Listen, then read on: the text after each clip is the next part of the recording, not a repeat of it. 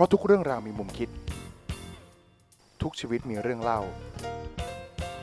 เรามาส่งต่อพลังงานบวกด้วยบทสนทนา และนี่ก็คือ The Discussion ห่างหายกันไปนานเลยนะครับ กับ The Discussion ครับ พอดแคสต์ของผมเองนะฮะพันศิษย์วิชยาคุปต์นะครับ โดยคอนเซปที่ว่าทุกเรื่องราวมีมุมคิดนะครับ ทุกชีวิตก็มีเรื่องเล่า แต่ว่าเจอภาวะโควิด มาเยือนแบบนี้เนี่ย ทำให้คอนเซปต์ของรายการเราอาจจะต้องปรับเปลี่ยนไปหน่อยนะครับ ดังนั้น The Discussion ของเราวันนี้คงจะต้องคุยกันเองแหละครับ ดังนั้นช่วงนี้ก็จะเป็นผมนะครับ พันศิษย์วิชยาคุปมาทำ The Discussion กัน ก็คงจะคุยกันถึงเรื่องราวประเด็นทางสังคมบ้าง การเมืองบ้าง กีฬาบ้างนะครับ เริ่มต้น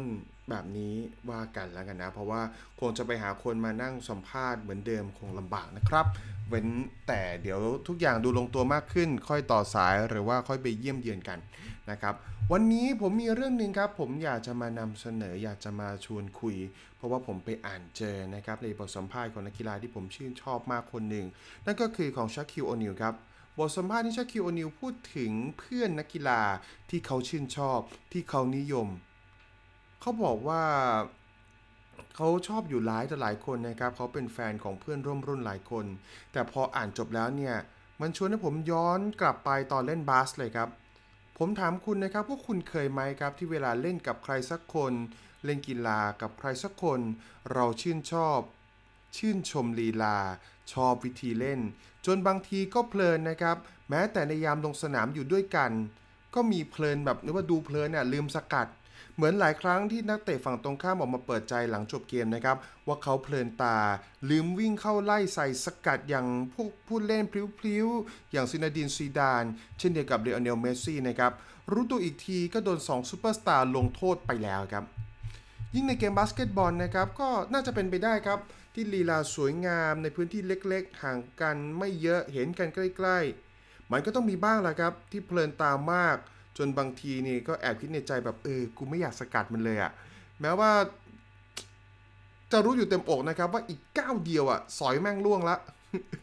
เออจริงๆผมเคยเป็นนะ อีกเข้าไปอีกก้าวเดียวเนี่ยสอยแม่งล่วงต่อหน้าต่อตาได้สบายเลยครับ แต่เอาเหอะอยากเห็นว่าหลุดไปเนี่ยมันจะทำอะไรได้ อารมณ์ประมาณนี้ครับอาจจะผุดลอยขึ้นมาได้บ้างไหม ผมว่าถ้าเกิดเล่นบาสกันก็คงโอเคนะ แต่มันอาจจะเป็นประเด็นมันอาจจะช่วงเวลาที่เรารู้สึกว่าเราควบคุมสถานการณ์ได้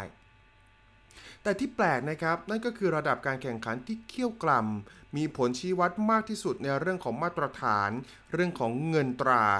หรืออนาคตของผู้เล่น ก็ดันมีอารมณ์ต้องมนลักษณะแบบนี้เหมือนกันนะครับ โดยเรื่องที่ว่าไว้นะครับมาจากการเปิดใจของชาคิวโอนิลครับตำนาน NBA ที่สุดแห่งเซนเตอร์ Unstoppable สัสๆเลยครับ ในยุค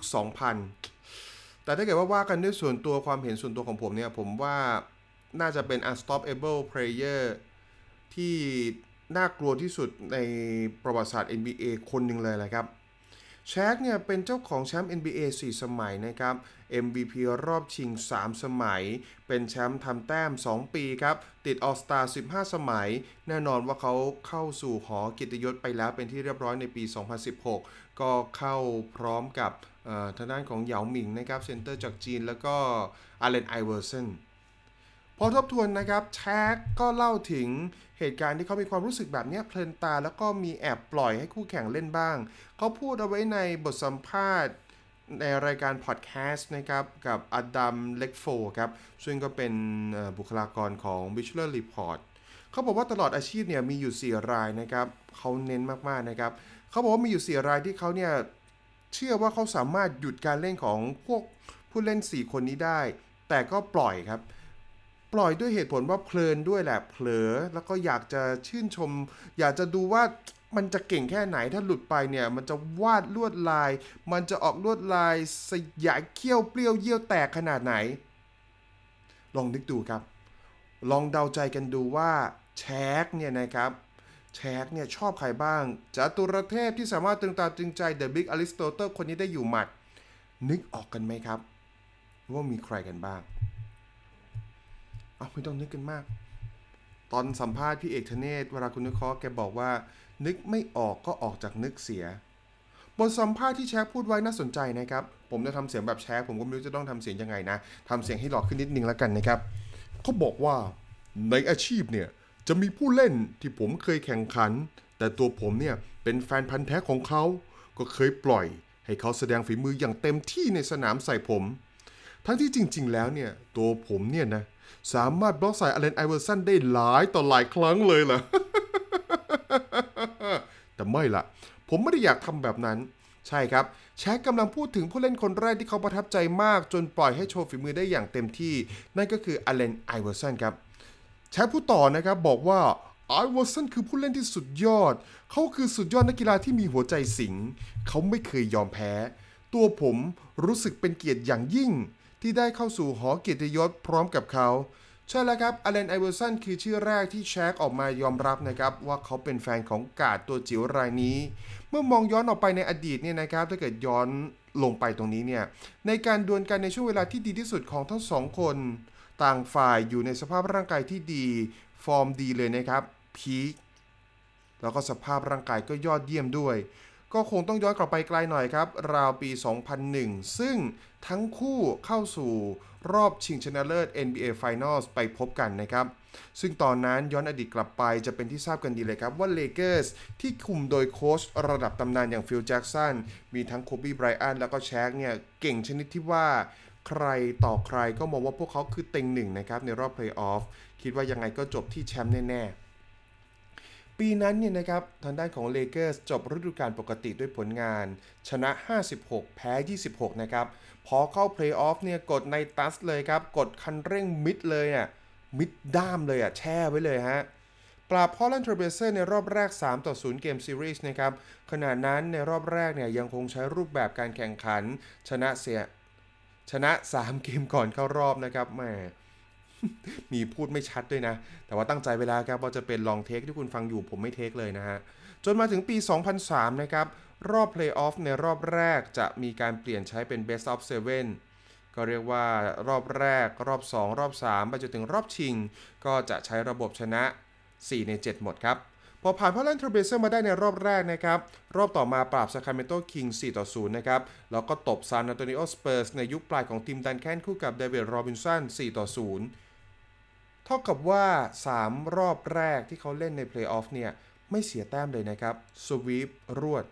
ผ่านก็มาเจอกับฟิลาเดลเฟีย 76ers นะครับ ที่ลากเลือดมาตลอดเพลย์ออฟเลยครับ รอบแรกของฟิลลี่เนี่ยปราบชนะอินเดียนาเพเซอร์สมาได้ 3 ต่อ 1 นะครับ เฉือนโตรอนโตแรปเตอร์สมาได้ใน 7 เกม แล้วก็ชิงแชมป์สายโดยกับมิลวอกี้บักส์ยุคเรืองรองนะครับ มี Big Three นำทัพมีแซมคัสเซอร์มีเกล็นโรบินสันแล้วก็เรย์อัลเลนครับ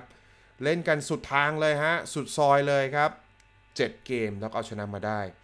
แน่นอนเมื่อประกบกันได้ในรอบชิงชนะเลิศแทบไม่มีใครจะคิดเลยนะครับว่าเลเกอร์สเนี่ยจะพลาดท่าเสียทีให้กับฟิลาเดลเฟีย 76ers ได้ ไม่มีทางเลยที่ฟิลลี่จะรอดเงื้อมมือเต็งจ๋าไปได้ ทุกคนเชื่อแบบนั้นนะครับ เพราะว่าสภาพทีมก็แทบจะสู้ไม่ได้อยู่แล้วนะ ตอนนั้นเนี่ยทางด้านของฟิลลี่มีอย่างมูตอมโบก็โอเคเกมรับดีนะครับ เกมป้องกันดีแต่ว่ามันมันไม่มีเกมรุก ก็จะมีไอเวอร์สันเนี่ยแหละ แล้วก็มีอย่างเอริกสโนว์ก็พื้นๆ ไม่ได้เป็นตัวที่ยอดเยี่ยมมากนัก แต่ในเกมแรกครับอัลเลนไอเวอร์สันการ์ดตัวจิ๋วไซส์ 6 ฟุต หนักเพียง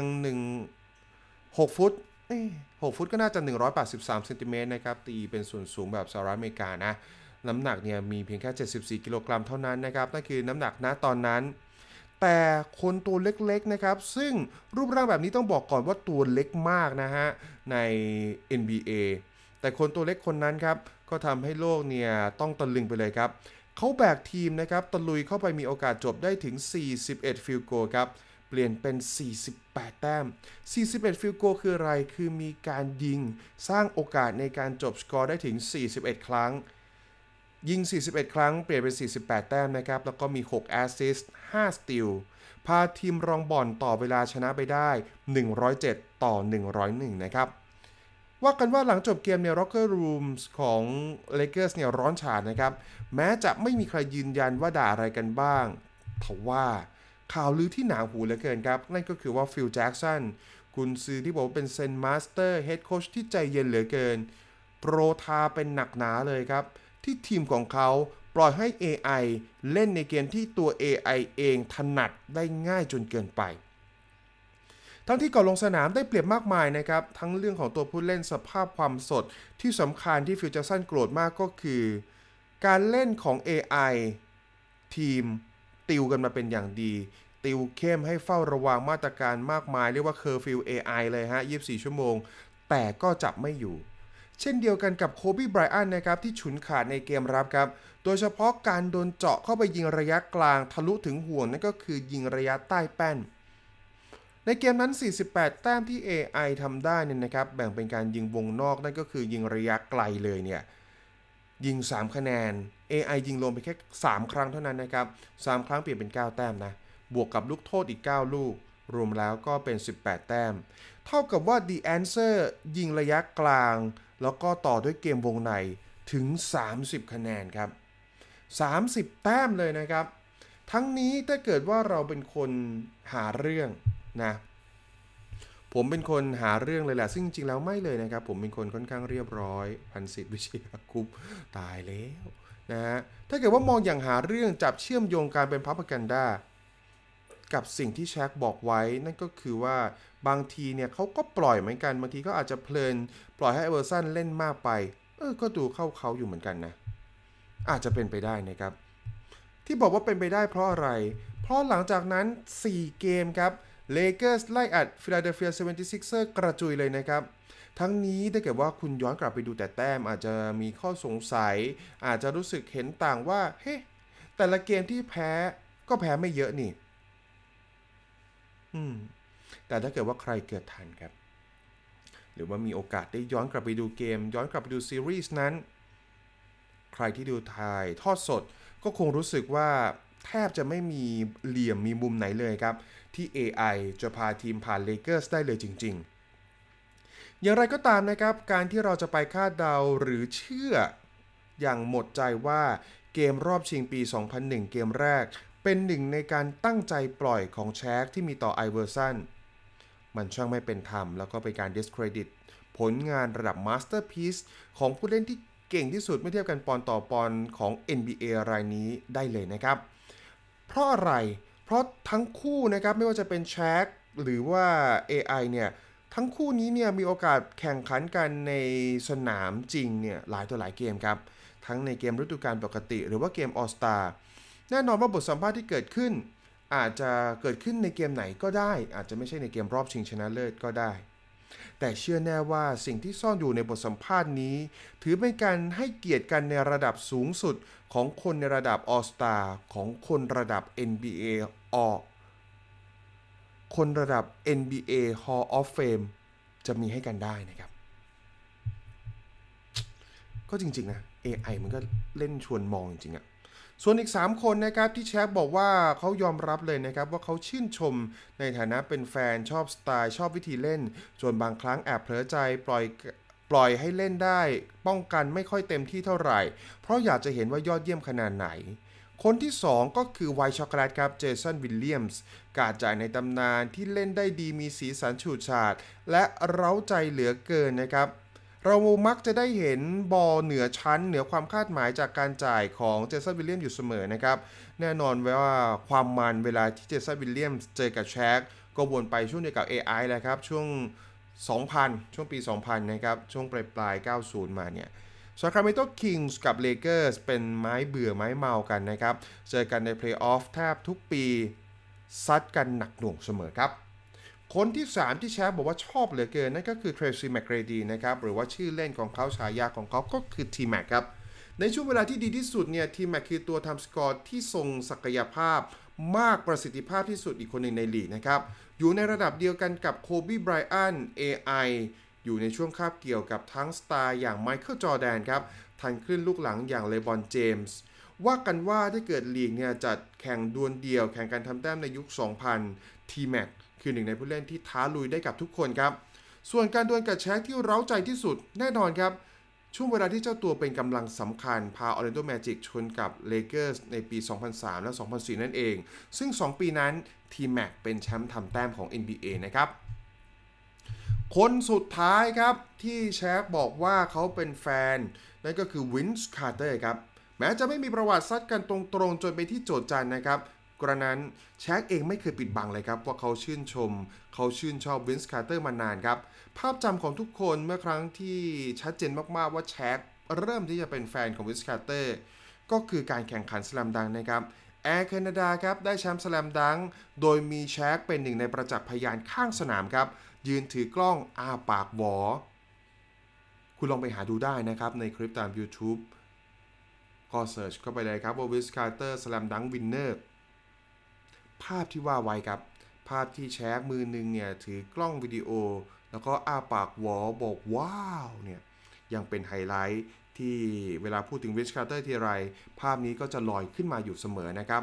ทั้งหมดนี้คือ 4 ผู้เล่นที่คนระดับตำนานอย่างแช็กยกให้เป็น4 entertainer ที่ดีที่สุดที่ลีกเคยมีเลยครับ และเขามีโอกาสได้ปะทะด้วย ดังนั้นคงไม่แปลกเท่าไหร่นะครับ ที่คนอย่างเขาอาจจะมีเผลอตัวไปบ้างในเกมป้องกัน เพราะว่าอยากรู้ว่าจะทำอะไรได้นะครับ แต่ที่น่าสงสัยแม่ทำไมไม่มีการใส่ชื่อของโคบี้ไบรอันเอาไว้สักหน่อยนะแหมไม่เพลินไม่เผลอไม่ปล่อยบ้างเลยได้ไงก็ไม่รู้นะครับ แต่เรื่องนี้ของแชกจะมองให้น่ารักก็น่ารักนะครับ แต่ถ้าเกิดว่าจะมองว่าไม่น่ารัก ก็อาจจะเป็นไปได้ว่าแหมคนเรามันโปรกับโปรแล้ว ควรจะ มีสมาธิที่ดีเต็มร้อย ซึ่งมันก็สอดคล้องกันนะครับกับสิ่งที่ตัวของโคบี้ไบรอันเคยให้สัมภาษณ์ไว้ที่แชกนะครับว่าถ้าเกิดแชกมีความเป็นมืออาชีพ เล่นอย่างมีสมาธิดูแลร่างกายให้ดี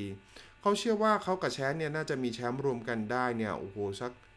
ต้องมากกว่านี้ต้องไม่ใช่แบบ 2 วง 3 วงเนี่ย อาจจะเป็นได้สัก 10 วงก็เป็นไปได้ แต่อย่างว่าครับ คนเรา มันจะให้สมบูรณ์แบบไปได้อย่างไรกันเล่า แชร์ก็มีความยอดเยี่ยมในแบบของเขานะครับ nobody perfect อยู่แล้ว ก็ดีนะครับคนเราเนอะมันก็ต้องมีมุมแบบนี้กันบ้างแหละ เอาล่ะ วันนี้ก็มีเรื่องเล่ามาบอกกันสั้นๆ ประมาณนี้แล้วกันนะครับ เดี๋ยวจะมาเจอกันบ่อยๆหน่อย เอาไว้หายคิดถึงนะครับใน The Discussion Podcast ของผมเองนะครับพันศิษย์วิชยาคุปต์วันนี้มาสั้นๆหน่อยนะ ประมาณสัก 15ถึง20 นาทีไม่เกินนั้นนะครับ แล้วเดี๋ยวโอกาสต่อไปดูว่าจะหยิบเรื่องไหนมาเล่าอีก แล้วพบกันนะครับ เพราะทุกเรื่องราวมีมุมคิด ทุกชีวิตมีเรื่องเล่า เรามาส่งต่อพลังงานบวกด้วยบทสนทนา และนี่ก็คือ The Discussion